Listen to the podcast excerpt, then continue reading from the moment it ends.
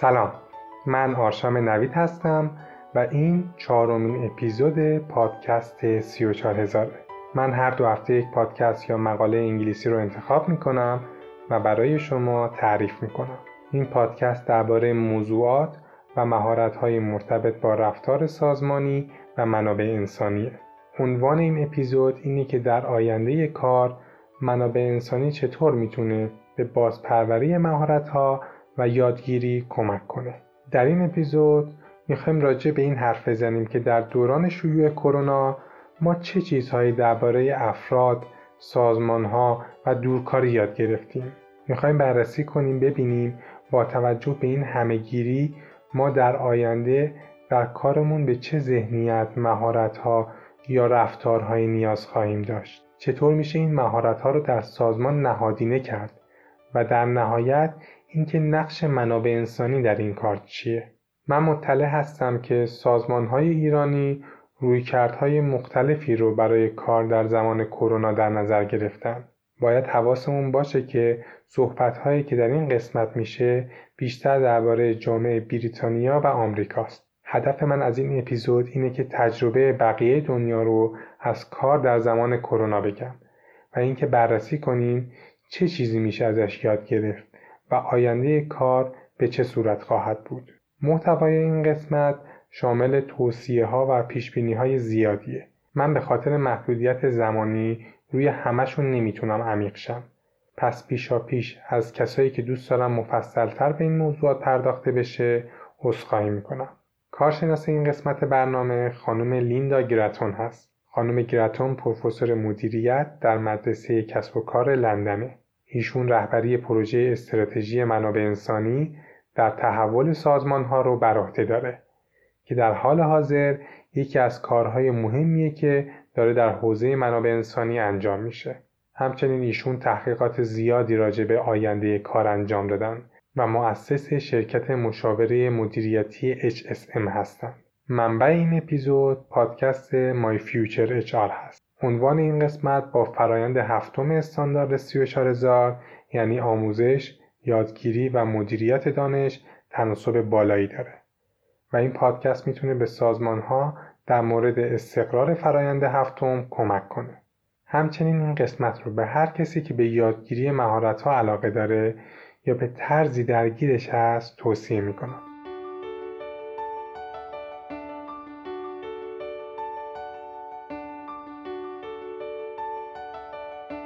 پادکست انگلیسی که منبع این قسمت ما هم هست در مهر 99 منتشر شده. یعنی حدود 6 ماه بعد از شروع محدودیت های قرنطینه. خانم گراتون توضیح میدن که در این مدت در حال ثبت وقایع این دوران بودند و به خروجی های جالبی هم رسیدند. ایشون کار در دوران کرونا رو به چهار فاز زمانی تقسیم کردن توضیح میدن که در ابتدا ما می‌دونستیم شیوع کرونا موضوع مهمیه ولی ایده ای نداشتیم قرار چه اتفاقی بیفته. اولین فاز این بود که اگر بخوایم از خونه کار کنیم و فرزندانمونم باشن قرار چه اتفاقی بیفته؟ مرز بین کار و زندگی کجاست؟ یا اینکه مکانیزم کار کردن در خونه چه فرقهایی با کار کردن در سازمان داره؟ کار کردن در سازمان به این معنی که شما دو تا گذار یا انتقال در طول روز دارید. یکی رفتن از خانه به محل کار و یکی دیگه برگشتن.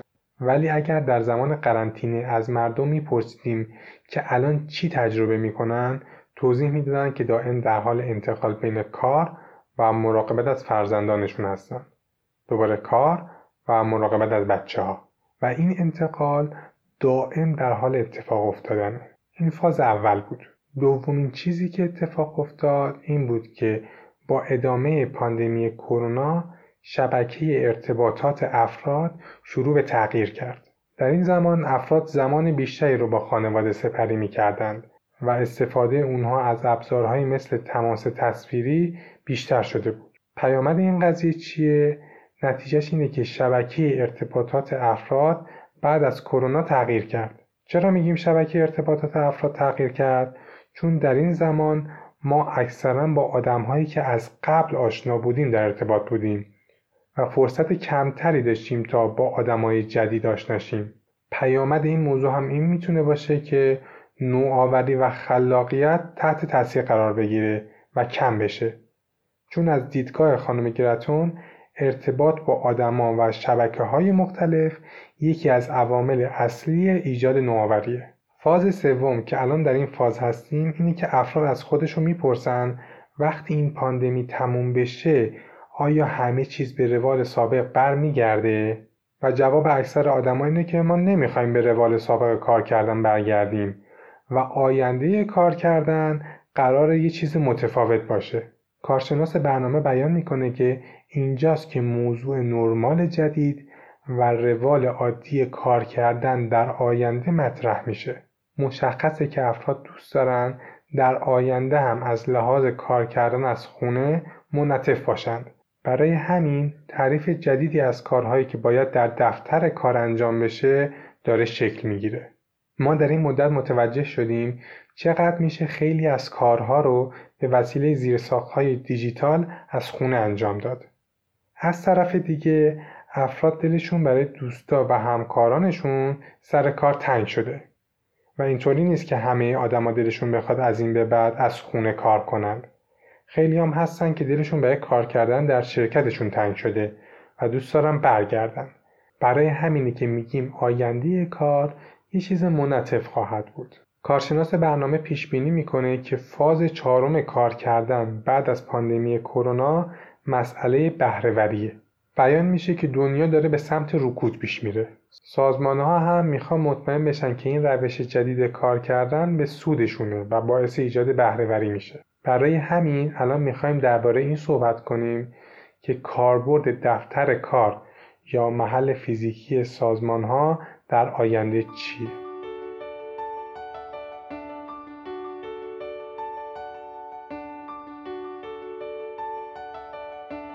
اگر تصور شما از دفتر کار، ساختمان یا محلی برای کار کردن کارکنان سازمانه خب با پاندمی کرونا دیدیم که خیلی از این کارها رو میشه از خونه انجام داد.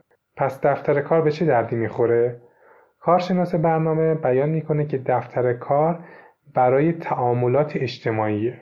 طبق تحقیقات افراد دوست دارن کارهایی که نیاز به تمرکز بیشتری داره و انفرادی هست رو از خونه انجام بدن و کارهایی که نیاز به روابط اجتماعی داره رو در محل کار. قدم بعدی اینه که بفهمیم کدوم کارها رو میشه بهتر از خونه انجام داد و کدوم یکی از کارها رو در دفتر کار. برای تشخیص این موضوع باید درباره ماهیت کارها بیشتر فکر کنیم. این یعنی بپرسیم چرا این کار انجام میشه؟ کی باید انجام بشه؟ کجا و چطور انجام بشه؟ وقتی به این سالها جواب دادیم می‌تونیم به این برسیم که کدوم از کارها بهتر از خونه انجام میشه و کدوم یکی در محل کار. مطلب بعدی اینه که فکر کنیم چرا اصلا آدما کار می‌کنند و چه خواسته هایی از کار دارند یکی از نکته هایی که کرونا به ما نشون داد این بود که چقدر این چراها و خواسته های ما از کار می‌تونه متفاوت باشه. خانم گرتون مثالی از خودشون نقل می‌کنن.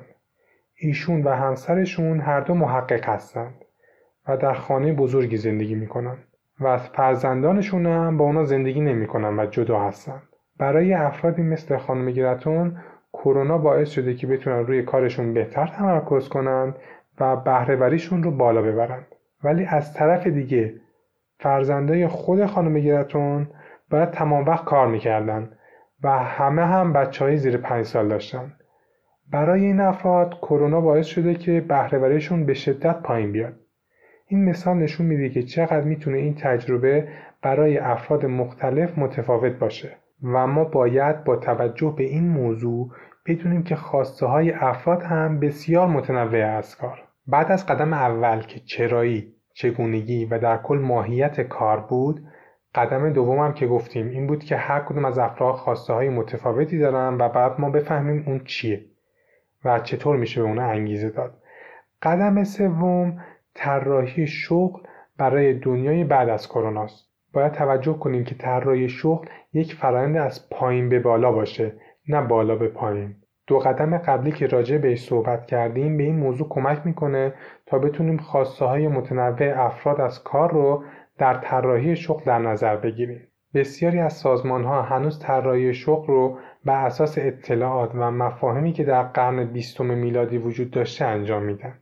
ولی اگر شما اجازه بدید که کارکنان در طراحی شغل خودشون نقش داشته باشند در نهایت باعث ایجاد نتایج بهتر و کارکنانی شادتر و با انگیزه تر میشید گراتون بیان می‌کنه که از طرف دیگه هم نمیشه که همینجوری هزاران نفر شغل خودشون رو خودشون طراحی کنن. اینجاست که منابع انسانی وارد عمل میشه و با استفاده از چارچوب های درست و توجه به ارزش های سازمان باعث افزایش بهرهوری در طراحی شغل میشه منابع انسانی باید بیاد ببینه در این دوران کاری جدید افراد به چه مهارت‌ها، رفتارها و ذهنیت‌هایی احتیاج دارند تا بتونن در آینده کاری جدیدی که پیش روی همه ما قرار داره نوآور و بهرهور باشن و بتونن تعاملات بهتری رو برقرار کنن. کارشناس برنامه بیان می‌کنه که دو جواب برای این مهارت جدید وجود داره. هیچ کس هم تعجب نمی‌کنه اگر بگیم یکی از این جوابها مربوط به تکنولوژیه. تمامی افراد نیاز دارن یاد بگیرن چطور میشه از تکنولوژی ها برای بهبود عملکرد کاری استفاده کرد. خانم گراتون تعریف می‌کنن در وبیناری که در مدرسه کسب و کار لندن داشتن از 2000 شرکت کننده ای که در این وبینار شرکت کرده بودند این سوال رو پرسیدن که در حال حاضر تجربه شما از کار کردن در دوران پاندمی کرونا چیه؟ پنج تا گزینه هم وجود داشت که شرکت کننده ها می‌تونستن انتخاب کنن. جالب اینجاست که کمترین رأی رو این آورده که تکنولوژی در این دوران ما رو ناامید کرده. کارشناس برنامه میگه اگر این سوال رو پنج سال پیش میپرسیدید شاید جواب کاملا متفاوتی می‌گرفتید. تو این مدت کرونا مهارت های دیجیتال افراد بسیار پیشرفت داشته. ولی این ارتقای مهارت ها باید در آینده هم ادامه دار باشه. و دائم به این فکر کنیم که دیجیتال سازی چطور می‌تونه به افزایش بهره‌وری کمک کنه. مهارت دومم که در آینده بهش نیاز داریم تعامل هست. collaboration و اینه که چطور میشه در این دوران به صورت موثری تیم سازی کنیم و تعامل داشته باشیم. چطور میشه از کاهش خلاقیت در سازمان جلوگیری کنیم؟ بخشی از این مهارت ها به این برمیگرده که ما چطور قرار تیم های مجازی رو مدیریت کنیم. تفاوتش با مدیریت کردن افراد به صورت رو در رو چیه؟ خب اگر قبلا درباره تأثیر مدیرا در سازمان ها ابهام وجود داشته و سوال بوده که آیا اصلا نقش های مدیرا در عملکرد سازمان تاثیر داره یا نه؟ این سوالا و ابهاما با پاندمی کرونا کامل از بین رفته و اینجا باید بگیم که نقش مدیریت از همیشه پررنگتره.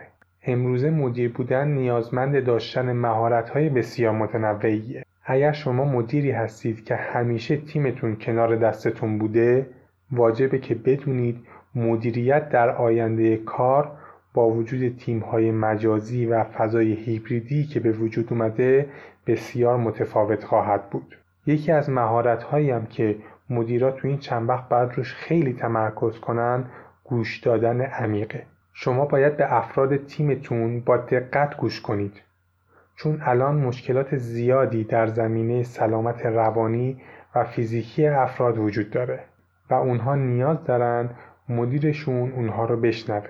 مهارت دیگه ای که مدیران باید در خودشون توسعه بدن مهارت مدیریت پروژه هاست. مدیر باید بتونه وقتی همیشه تیمش رو به صورت رو در رو نمی‌بینه مسئولیت ها رو پخش کنه عملکرد افراد رو اندازه بگیره ارتباطش رو با تیم حفظ کنه و بفهمه چه اتفاقهایی داره داخل تیم میفته و این نکته رو بدونید.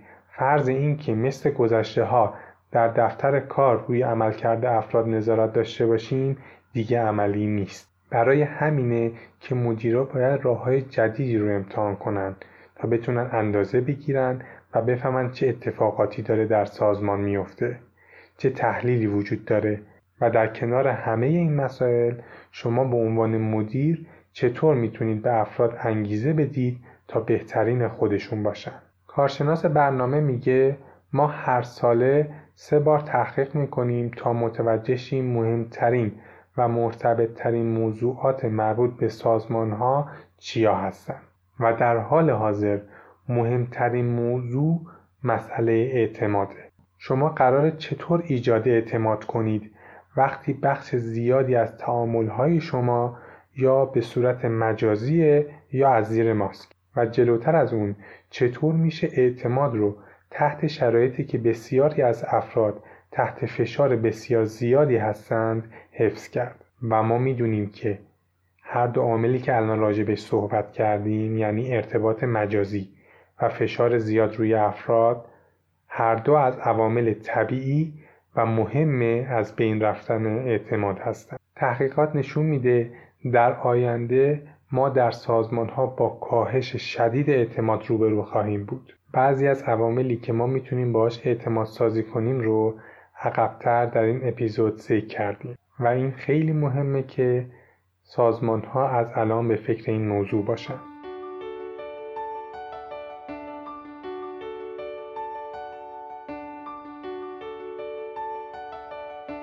موضوع بعدی که می‌خوایم راجع بهش صحبت کنیم اینه که چطور میشه بازپروری مهارت هایی که قبلتر گفتیم رو در سازمان جا بندازیم؟ خانم گرتون بیان می‌کنه که در زمانهای گذشته شما اگر مهارتی رو بلد بودید می‌تونستید مدت زیادی حتی در تمام طول زندگی از اون استفاده کنید و کارتون رو باش راه بندازید. اما ما در دورانی زندگی می کنیم که پیشرفت های تکنولوژی فوق‌العاده‌ای در حال اتفاق افتادنه.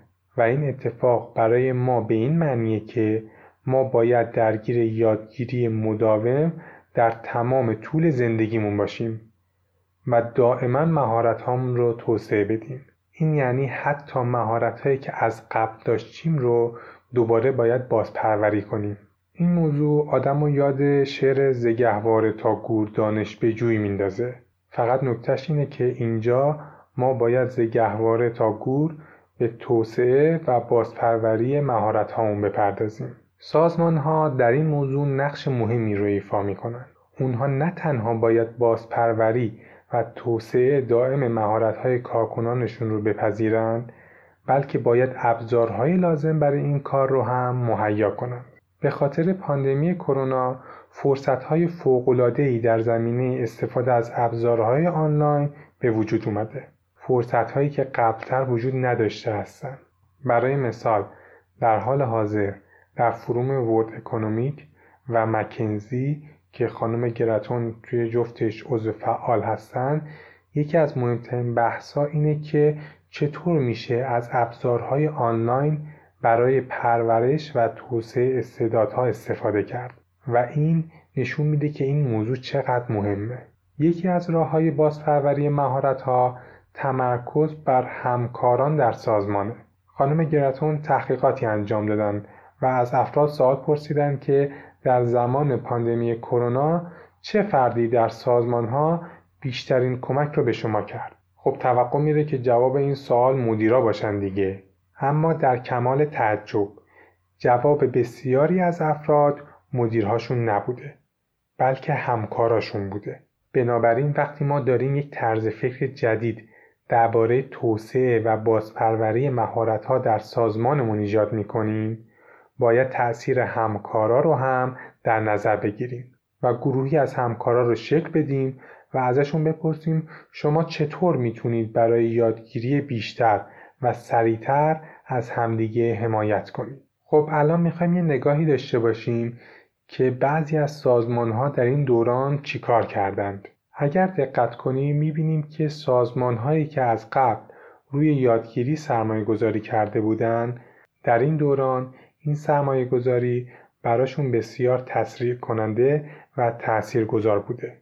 بنابراین اگر شما یک شرکت فناوری مثل مایکروسافت یا شرکت مشاوره خدمات تاتار اداره می کنید طبیعتا در حال حاضر سرمایه گذاری زیادی در یادگیری انجام دادید چون که اصلا هسته اصلی کار شما دیجیتال سازیه.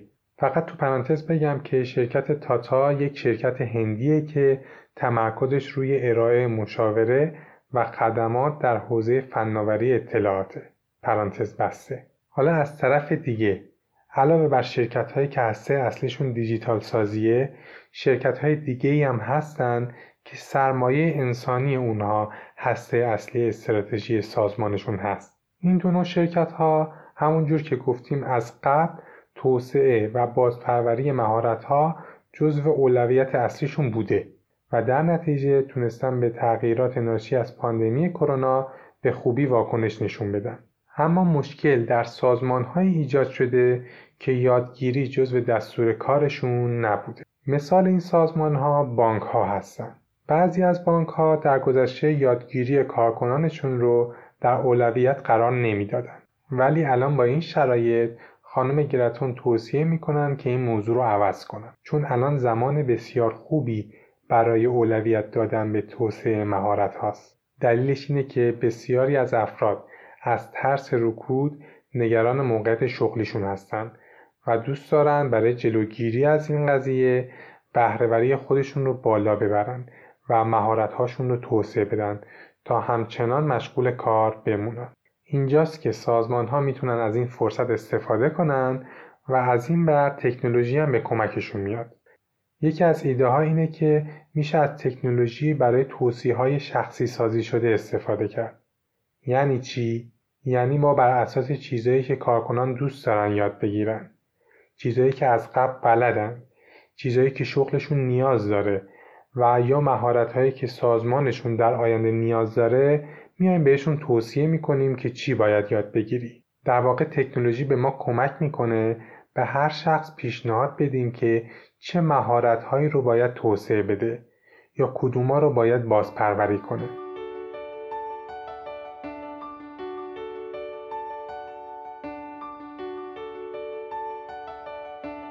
ما تا الان از دیدگاه سازمان به آینده کار نگاه کردیم.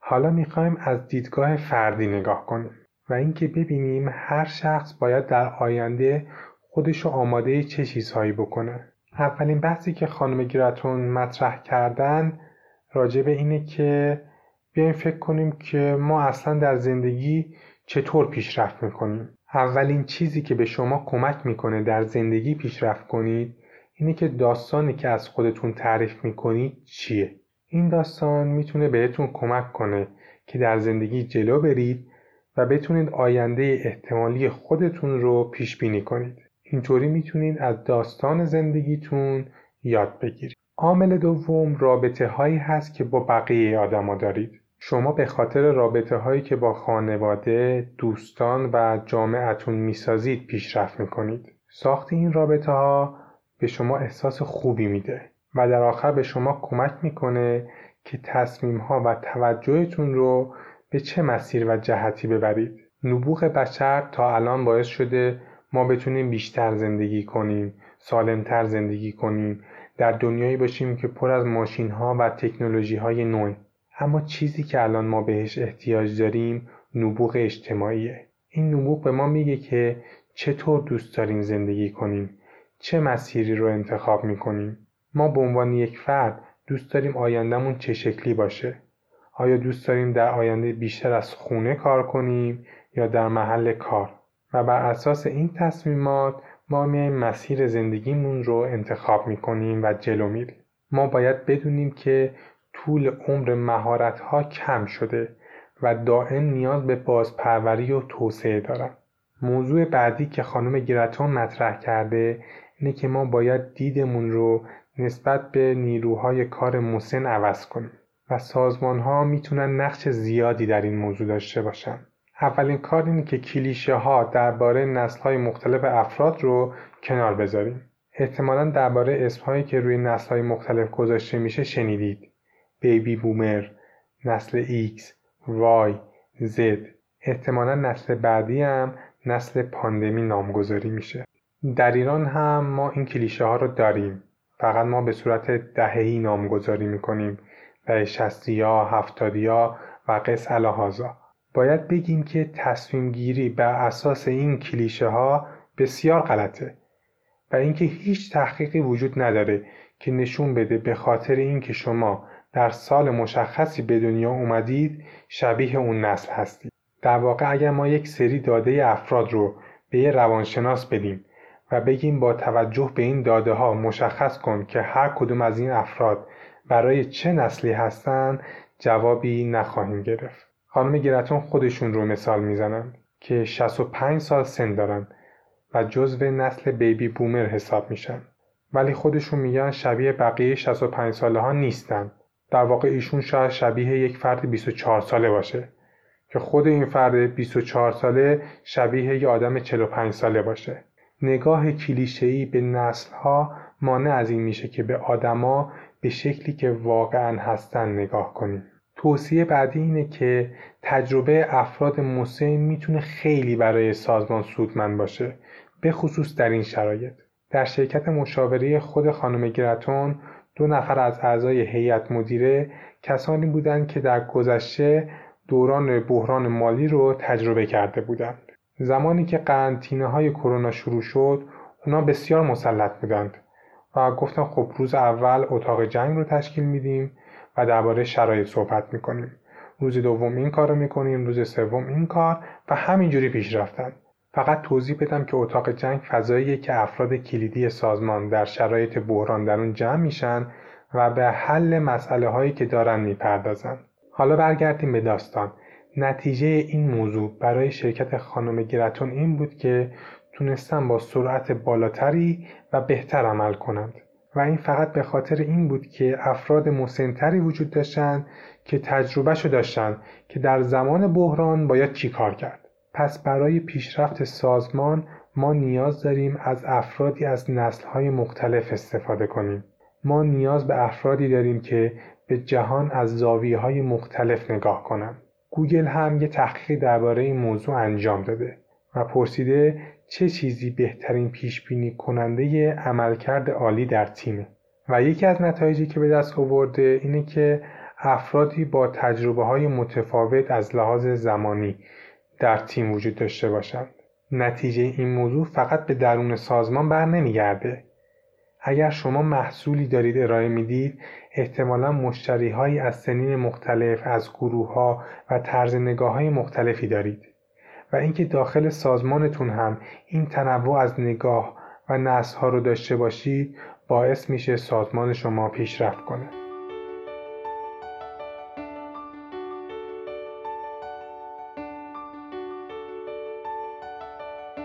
به عنوان بحث آخر می‌خوایم به این بپردازیم که نقش تیم منابع انسانی برای حمایت از بازپروری مهارت‌ها و یادگیری در این واقعیت جدیدی که تا الان راجع به صحبت کردیم چیه؟ در قدم اول منابع انسانی باید مطمئن شه که کارکنان چیزایی که لازمه بدونن رو می‌دونن. این موضوع حتی به سازمان ها هم ختم نمیشه و دولت ها هم می‌تونن این کارو بکنند. حالا این یعنی چی؟ یعنی دولت میاد میگه آقا یا خانم شهروند اگر دوست دارید در چند سال آینده پیشرفت کنید و رو به جلو حرکت کنید این چیزها رو باید یاد بگیرید. یک سری مهارت ها هستن که در کوتاه مدت لازمتون میشه. این سری ها در میان مدت لازمتون میشه و اینا هم در بلند مدت. قدم دومی که منابع انسانی می‌تونه در این شرایط برداره اینه که پلتفرمی ایجاد شه که راه های مختلفی برای یادگیری پیش روی کارکنان بذاره. و کارکنان بتونن از راهی که براشون مناسب تره مهارت رو توسعه بدن و صرفا یک کانال برای یادگیری وجود نداشته باشه. قدم سوم هم اینه که سازمان تجربه ای از یادگیری ایجاد کنه که از زمانی که کارکنان برای یادگیری می‌ذارن حد اکثر استفاده رو ببرند. حالا این یادگیری می‌تونه رو در رو باشه یا اینکه افراد از خونه هاشون به توسعه مهارت هاشون بپردازن. فقط داخل پرانتز من یه نکته از خودم اضافه کنم.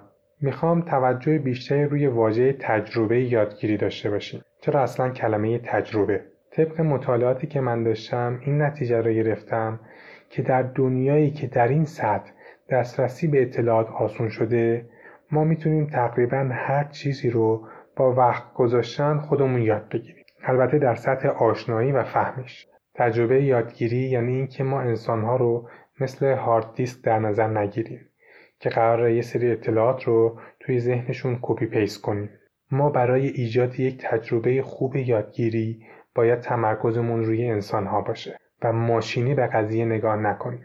یعنی ما باید روی انگیزه هایی که باعث میشه افراد به سمت یادگیری برند یا نرند تمرکز کنیم. این موضوع بحث مفصل و بسیار جذابیه که انشالله در قسمتهای آینده بهش خواهم پرداخت. خب من پرانتز این نکته رو هم ببندم. در ادامه خانم گراتون درباره نقش یادگیری در سازمانها در سال 2030 صحبت می‌کنه یعنی ده سال آینده. یکی از پیش هاشون اینه که مدیر ارشد یادگیری در سازمانها در سال 2030 مستقیم به خود مدیر عامل گزارش میده. البته در حال حاضر جهان با توجه به بحران کرونا ممکنه در مسیرهای مختلفی پیش بره و احتمالات زیادی وجود داره. ولی نکته که کارشناس برنامه بیان می‌کنه اینه که تیم هایی که در آینده مسئول یادگیری در سازمان ها خواهند بود فقط به فکر این نیستن که با این یادگیری اتفاقهای بهتری رو در سازمانشون رقم بزنن بلکه وسعت یادگیری در سازمان ها در حدی هست که باعث اتفاقهای بهتری در جامعه میشه و یادگیری های سازمانی باعث میشه افراد شهروند بهتری برای جامعهشون باشن. و این موضوع می‌تونه یک اتفاق فوقالعاده باشه. البته تمام این موضوعایی که مطرح می‌کنیم خیلی بستگی به خود سازمان و رابطه منابع انسانی با مدیر عامل داره. خانم گراتون توضیح میدن که حدود سی سال در حوزه منابع انسانی فعالیت می‌کنند و مدیرهای ارشد منابع انسانی زیادی رو دیدن. مثال می‌زنم بعضی مدیرهای منابع انسانی رو که می‌بینن از خودشون می‌پرسن که آخه این فرد چطور این شغل به دست آورده؟